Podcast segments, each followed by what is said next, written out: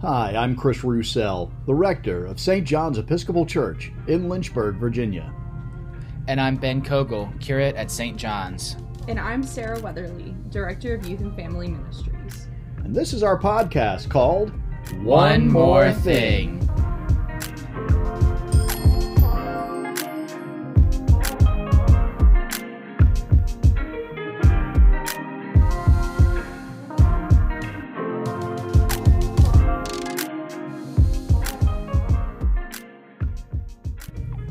Welcome to Season 2, Episode 1 of One More Thing, and we're going to be talking about the sacrament of confirmation. Ooh, that sounds like fun. It is fun. It is fun. This is the introductory episode where we're going to talk more broadly about the sacrament, and then we're going to get into some specifics later that we'll tell everybody about.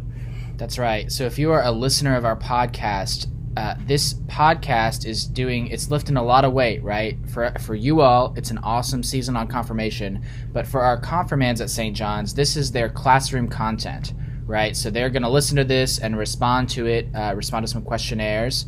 Uh, you don't have to do that, but you'll hear those questions at the end of every episode, and that'll give you a way to reflect on what you hear on each podcast. So, So, so we're going back to uh, tradition of the ancient church of doing a podcast instead of a classroom. that's right. yes. just like the fourth century Father Eusebius. exactly right, and the apostles. Well, it's funny them. you say that because it is actually a very Anglican thing for the confirmands or the people who are getting ready for the sacrament of baptism to hear a lecture every Sunday evening at evensong. And this won't be on Sunday evenings necessarily, but having a weekly engagement with something and then responding to it is a very classical way to approach uh, this this class and getting ready for the sacrament. So they could listen to it on a Tuesday morning, let's say, That's right. Yes. instead of a Sunday evening. But they can listen to it on Sunday evening or as whatever well. they want. That's, That's right. right. And for those who might be interested, we do have season one. We have uh, spiritual practices and disciplines that we covered in season one. Go listen to that podcast. There will be no test on those episodes. That's right. And if you're getting ready for Lent, it might be a good time to brush up on what the different spiritual disciplines are and think about what you might want to take on this season. Absolutely. And as we do with all things at St. John's, we do like to begin with a prayer. And I think, Father Ben, you've got something you've dug up for us. That's right. So, speaking of church history and what Anglican tradition, this is from the 1552 Book of Common Prayer. Uh, I've translated it a little bit from Old with an E English into regular English, um, but it's a prayer that comes from the confirmation rite in that prayer book. So, let us pray. Almighty and everlasting God, Heavenly Father, we give you humble thanks that you have come down to call us to the knowledge of your grace and faith in you. Increase this knowledge and confirm this faith in us evermore. Give your Holy Spirit to these people that they may be born again and be made heirs of everlasting salvation through our Lord Jesus Christ, who lives and reigns with you and the Holy Spirit, now and forever. Amen. I love it. Increase this knowledge and confirm this faith.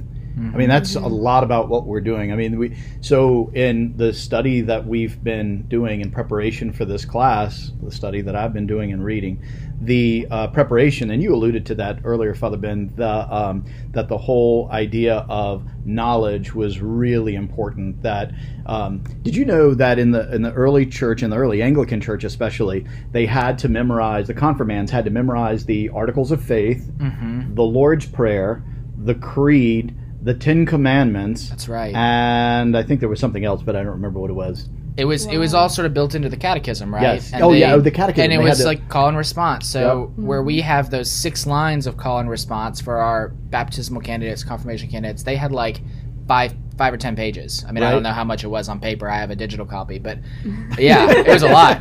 The a lot of ancient words. digital copy. Y'all making fun of me. no, just you know, I just it's just fun because we've got this new technology and we're doing something old and new all at the same time, and that makes me giddy. I- It just makes because I'm a I'm a church nerd, you know. That's right. Well, did anything else, before we jump into our catechism, which Uh-huh. we're not asking our confirmands to memorize, just to be fair. But it would be nice if they read it. it would be great if they read it, and we'll read some of it on this episode. But before we do that, is there anything else in this prayer that stuck out to you all? Well, I mean, I, I pointed out increase this knowledge and confirm this faith. Um, I think for me, that whole idea of um, knowledge of God's grace. I mean, because grace is that favor of God given to us, unearned and unmerited. That's almost verbatim from the catechism that I have memorized.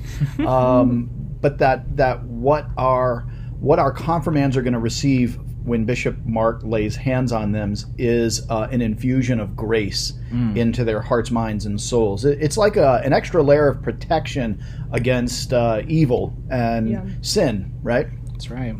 that stuck out to me to increase this knowledge because I think knowledge is power in in some ways, and I think knowing what you're like committing yourself to when you're being confirmed, the church, God, your peers, your family, and it's a really adult decision that you're making, and I think it's a good one. It's that's what one of the reasons why we do confirmations in the later te- teen years rather than like when I got confirmed, it was in eighth grade. I was, I was- confirmed in sixth or seventh. Really, I was also an eighth grader. really, Yeah. and it didn't. I mean, I wanted to be confirmed, but it did feel like an expectation of my parents, uh, and also an expectation of, of like the the just the uh, catechetical program I was part of, right? The mm-hmm. religious education program I was part of. You do this, you do this, you do this. Mm-hmm. Now it's time to be confirmed. Um, That's right. We really want this to be the choice of the young person.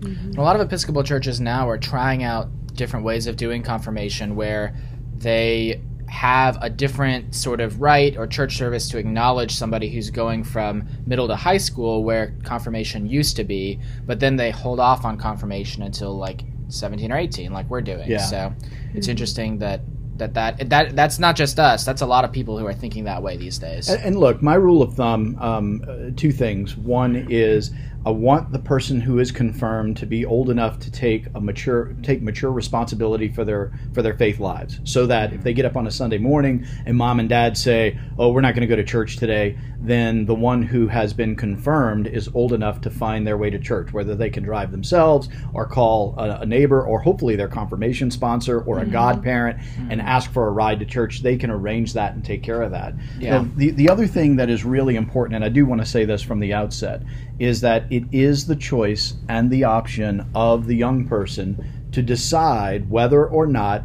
they want to go through with confirmation. There's a caveat to that, though.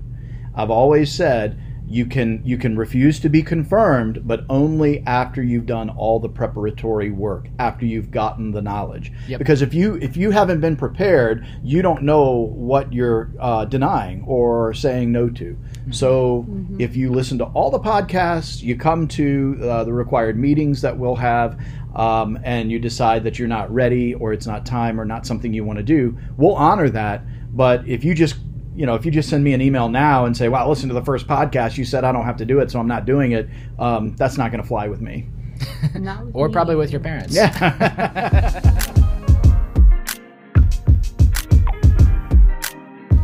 right here, and we'll get into the the first question. So the first question we have today is, what is confirmation? Hmm. Good question, right? Well, you can always break down. I love to break down words. Okay, go for it. All right. Asian. What is Asian? No, I'm just kidding. Uh, it's when you're to aching. like, I don't know. uh, it rhymes with nation. now the first part of it, right? Confirm. hmm What what what what are what are folks confirming if uh, if, it, if it's a confirmation? When I confirm something, I am saying yes to something I already said yes to. Yeah. Right? Yeah. Like confirm this reservation. Okay, like I made a reservation and now I'm saying, yep, I'm still coming to your hotel. Yeah. Don't know why you got to keep asking. Yes. In fact, they give you a confirmation number. That's right, and a confirmation and number when you get a flight. Yeah, exactly, exactly. So they so in this context, then, what are they confirming? Not a hotel reservation, but something else. Uh, something bigger, I'd say. Their mature commitment to Christ. Whoa. Really, really. That's right. Yeah, but where did their first commitment to Christ take place? Baptism. Really? yeah. Mhm. So in the I can tell already. You're not t- speaking loudly enough. You're going to have to talk up. Oh man. Okay. Well, I mean, the microphone's pointed at me. we have got It's the microphone as close to Miss Sarah as possible. it, and i if, if it gets any closer, her teeth are going to scrape the microphone. Gee. Go for it, Miss Sarah. baptism. Yes. There we go. So, in our catechism, it says confirmation is the rite in which we express a mature commitment to Christ and receive strength from the Holy Spirit through prayer and the laying on of hands by a bishop. And that's a really important part of it because that, that of course, and we'll talk uh, shortly about the um, scriptural context of why it's a bishop that does it. But but I want to go back to what Miss Sarah said about baptism. Sure. So many of us were baptized as infants, and we're not able to make that profession of faith ourselves. It was made on our behalf by Parents. parents, and Godparents. and godparents exactly and so we are confirming the decision that was made for us in fact when we have a grown adult um, so my stepdaughter caroline's boyfriend christopher joseph he is a, a college age student and he he received baptism and confirmation at the same time That's right. because he was making that mature profession of faith at the outset on his own he was not baptized as an infant Yeah, and he was being baptized and confirmed by. Well, I got to do the baptism, and the and the bishop was there and got to do the confirmation. That's right. Mm-hmm. That's right. Is that what you were looking for? yeah, yeah, Oh, the two-parter, the two-parter. yeah. You got to mention the bishop was there because Oh. you can't confirm No, anybody. no, I Neither can't. can I. I can't. No, that's right. That's only for the bishop. can't. That's right. Sarah's. yep, that's right. Well, but interestingly enough, and this is a sidebar, you can baptize somebody in an emergency. Yeah. There's a Oh. If if you're in a situation or if any of our listeners are in a situation where someone is dying or uh, there's a traumatic accident, someone's hurt, you are able to baptize that person. Uh, it's a simple, you know, I baptize you in the name of the Father, Son, and Holy Spirit. Uh, but the caveat is uh, you come back and you tell your church that, right? Because the church wants to record that that person was baptized. And God willing, if they get better, then we want to do the full thing and, and fully receive them as a member of the body of Christ in, in the church context. Now you said on. you said the formula. You say their name. I baptize you in the name of the Father and of the Son and of the Holy Spirit. Mm-hmm. And do you just pour your Starbucks on them, or Yeah, what if you don't have any water? Uh, you gotta you find got to some get water. water? Yeah. That's right. You got to get water. Gotta have water. It can be bottled water. I mean, that's fine. Mhm. Most of us have bottled water laying around. So So Yes. God willing, you'll never have to Fingers think about that or do that. But That's that right. is that is a possibility.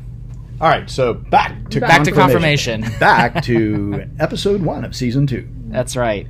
So, what does it? Re- what is required of one who is being confirmed?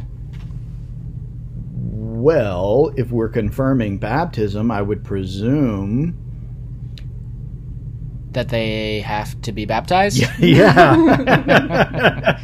right? That's right. Our catechism says they have to be baptized. They have to be sufficiently instructed in the Christian faith, which is what we're doing now. Uh, they have to be penitent for their sins, and they have to be ready to affirm their confession of Jesus Christ as Savior and Lord. Well, what does it mean to be penitent for their sins? When I think penitent, I, I think sorry. Yeah. Mm-hmm. Sorry right. for their sins. Yeah. Feel bad about it. Now, little bit. Uh, for an adult who's getting confirmed, who's lived a, lived a long life and had a career and done all the things and is coming to the Christian faith later in life, they might have a lot of sins, or they might not. Mhm. They might, but but what I should say is they have a lot of life experience, so it's more likely that they'll be able to think of things that they are regretful of, remorseful of, things that drew them away from God during their lifetime. Mhm. Uh, for a 16, 17, 18 year old, it might not be that as much. Right. I don't know. I mean, it still could be big. Um, Could You be. know, not honoring one's parents. Uh, Mm, That's a big uh, one. by That would have been a big one for me. Yeah, me too. Yeah, me too. Might still Wow. be. I don't know. Uh, Wow. I guess we touched a nerve here. I'm just using as an example, you know. Yeah. Um, Well, that no, I mean but that I is a think really that's an thing. important part of confirmation that sometimes gets overlooked. That we acknowledge our uh, our sin, our fault, and, Mm-hmm. and that's part of maturity, right? Is taking responsibility for the things that we have done in uh, willingly Mm-hmm. uh, that is not in accord with God's will for us. That's right. And a mature Christian faith is one that causes your life to change. Right. Right. It's not just what you say and what you do on Sunday morning. It affects the rest of the week, the rest of the year, the rest of your life. And it changes how you live your life and the decisions you make and the rationale for those decisions. Well, in the baptismal rite, we ask those to be um, who are about to be baptized, uh, or the parents and godparents if it's an infant, if they are if they accept Jesus Christ as their Lord and Savior. Right? Very common Christian um, um, uh, devotion accepting accepting Jesus as your Lord and Savior. Mm-hmm. And so that definition that you just provided says that one who is to be confirmed is affirming and confirming uh, their confession of Jesus Christ as their Savior and their Lord. What does that mean? Threw you off. Huh?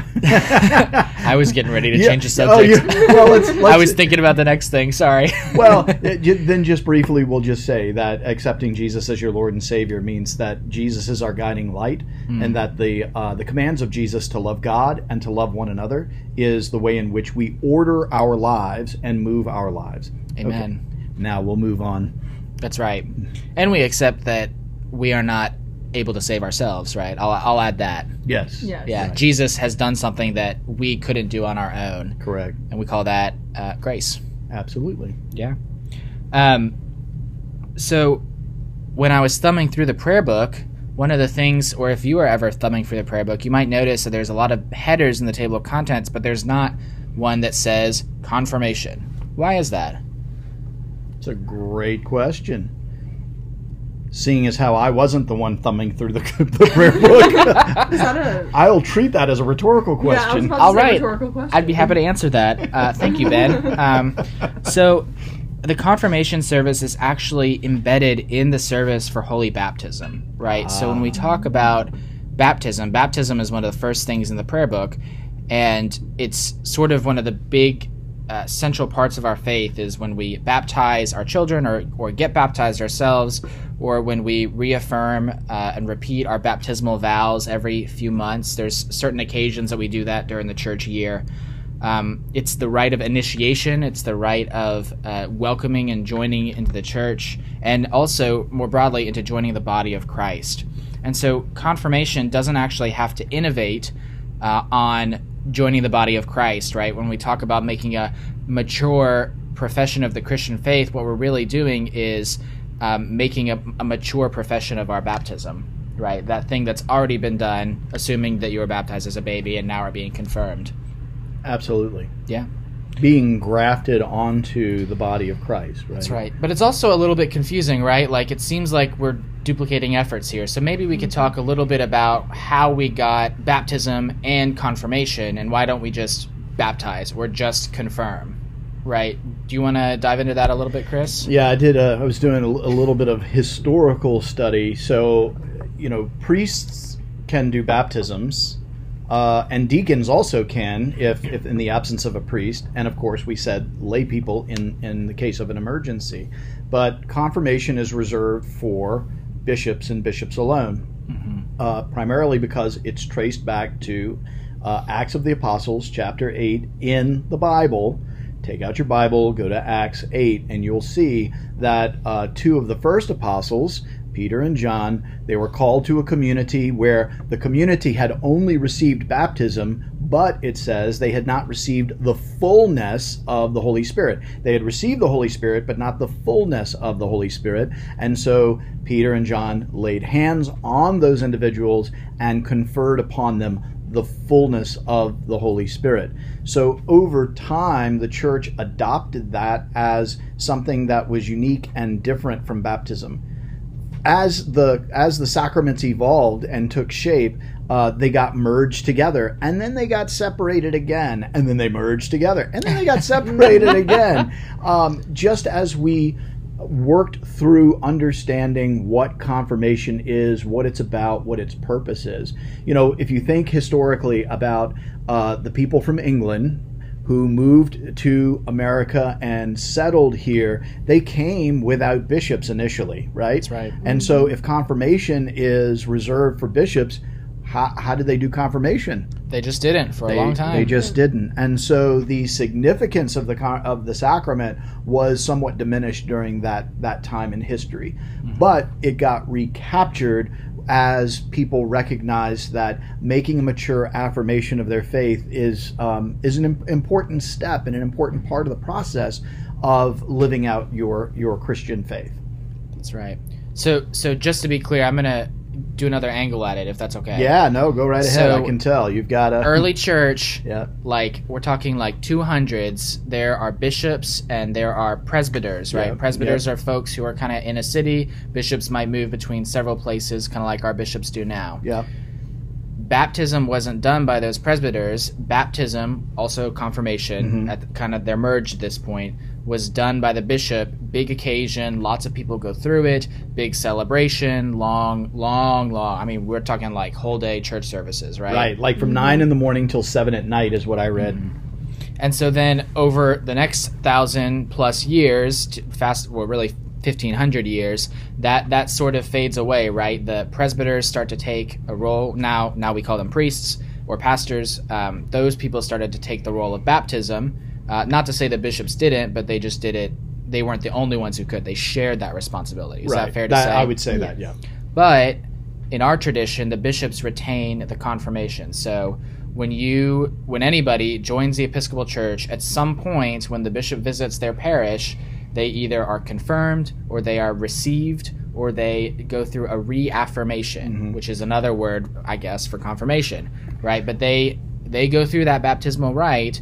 Uh, say those words and receive the laying on of hands by the bishop. So I will, I will, I will make one small correction. Reaffirmation is not the same as confirmation. Right. No. so no. reaffirmation is uh, someone who has already been confirmed and or received into the Episcopal Church, and maybe they stopped going to church for a while, and they have made a new, a renewed commitment to to reenter the church and and live out their faith, and they just want to reaffirm. And Bishop Mark has has said to us, it's not necessary to hold on to the reaffirmation uh, for his visit. Oh. So we can do the reaffirmations without the presence of the bishop in, in this diocese. Yeah, That's great. that's part of. It. I his, meant same like they're synonyms because we're saying Oh, oh. affirm and confirm. I gotcha. sounds Sorry. the same. Yeah. No, but the clarification is really helpful. Yeah. So thanks. You're welcome. So we're about. Uh, I think we want to um, Make a shift. make a shift. Yeah. So hopefully that history of confirmation makes sense, uh, and you can understand that now when we're talking about confirmation, it really is talking about that mature um, profession, mature affirmation of your Informed, informed decision, Informed. right? Knowledgeable knowledge, uh, having received the knowledge and the information that they need in order to make that that decision. That's right. And if you happen to be listening to this podcast still and you're still intrigued, I- I would really encourage you to reach out to one of us about the possibility that you could be confirmed or received into the Episcopal Church. Yeah, That you know, it- to you as I- well. I, think one of the things that gets lost in this is uh, people who have not been confirmed and they're well into their adulthood. Mm-hmm. They think, "Oh, that's for the kids," or "I don't want to go to a class and I'm like 60 years old and I'm with a bunch of teenagers because I don't want to drag it down." But that's what I've been told. I that's would, what I've I been was gonna told. say. I think that'd be the funnest person in the class. Well, I think it would. My I think mom it was would be confirmed too. At the same time I was. Ri- your Aw, mom? mhm. Oh, That's see, that's awesome. awesome. Because she thought she was confirmed in like middle school, high school, and turns out she wasn't. She completed the classes, but I don't know, missed confirmation. Huh. Father Ben was confirmed by somebody famous. I was. Who was it? I was confirmed by Bishop Curry. oh man, you just right. made your mama happy. I know. She's gonna listen to this too. I think that's I think that's pretty cool. That's right. So So now that we've put out that invitation to you all, our our dear listeners, um, we want to outline a little bit of what's going to happen the rest of this season. Right, we're only going to have seven episodes, including this one, not ten this time. Uh, and we're going to spend we're going to pair those episodes so two episodes on one topic two on the second topic two on the third and let's go through those Yeah, three What are the topics topics? I'm curious. well, I think Oh, you well, know. I know them. Question question number one. So, why Christianity? Why do I want to be a Christian? That's Mm-hmm. one of the things that we want our young people to be able to answer for themselves. Mm-hmm. Because when, uh, as as Father Ben pointed out in the cate- catechism question about what's required to affirm their confession of Jesus Christ as Savior and Lord, if you're gonna if you're gonna be a Christian, you need to know why you want to be a Christian. Mm-hmm. So that's the first. So the first, the next two episodes, episode two and episode three, will cover the whole idea of why do I want to be a Christian. That's right. The second question is why the Episcopal Church? Um, so there's obviously 100 200 1000 different denominations or non-denominations in the in america uh, much less in lynchburg. Um, and so we're going to ask the question why do we want to be uh, members of the episcopal church what is what specific things does the episcopal church say or believe or do that sets it apart uh, from the other from the wider uh, part of christianity but also what are those things that affirm um, oh geez i'm using the word affirm now Yeah. um, what are those things that the Episcopal Church uh, shines a light on in the broader Christian message that are important, right? Well, So- let's let, so just what are some other denominations? When we talk about a denomination, not everybody knows what that means. Oh, sure. So the Um, Episcopal Church is Methodist. okay. Baptist. Mhm. Catholic, Yep. Lutheran. Presbyterian. Yeah. Yeah. Absolutely. that's right. So each of those Christian denominations um, have something unique. Now, th- there's something that's that they all share in common, Mhm. and what what we share in common is more important than what our differences are. I think so. Yeah. But there are differences, and so we need to know what some of those differences are because it informs. Um, not just what we believe, but how we worship and how we choose to follow Jesus Christ, the way in which we follow Jesus as our Lord and Savior. It's all about Jesus, folks. You're going to hear a lot about Jesus. Amazing. So that's episodes uh, four and five. Answers Yes. the questions why do I want to be an Episcopalian? And then what about the last two? Well, the, the One. last two? One. Two episodes. Oh, the last two episodes. I was like, there's only one more question on my sheet. oh my gosh.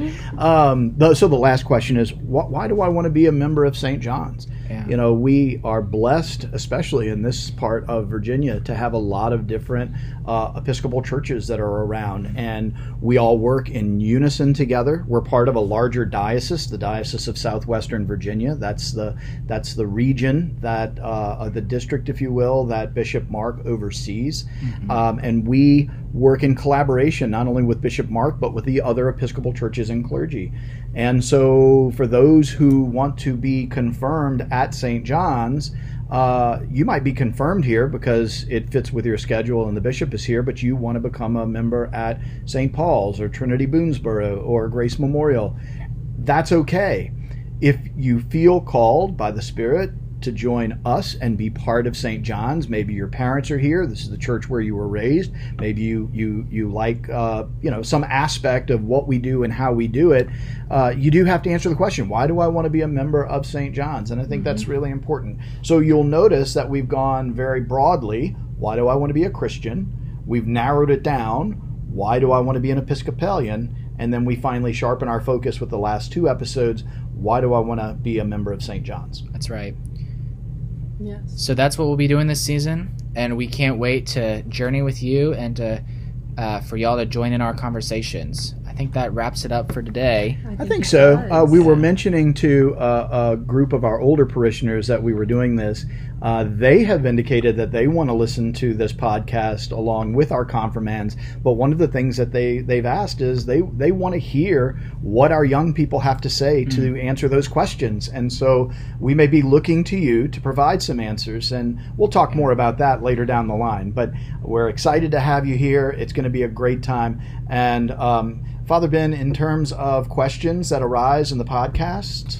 Yeah, if you are a confirmand and you have a question or you want to respond to something or if you have a technical challenge with doing the quiz, we'll we'll tell you all about how to do that uh, offline of the podcast. But Okay. um, if you have a, a question about something that you heard that doesn't get covered in the quiz material, feel free to reach out to uh, myself, to Father Chris, or to Sarah, and we'd love to have conversations with you all at any point uh, during the next few months when you're in confirmation, uh, whether that's uh, spring of 2022 or if you're hearing this later on next next round when we do confirmation that'll still apply to whoever your clergy leaders are and your lay leaders and the church um, and if you're listening to this and you're not in a confirmation class, again, if you want to be confirmed, reach out to uh, Father Chris or myself.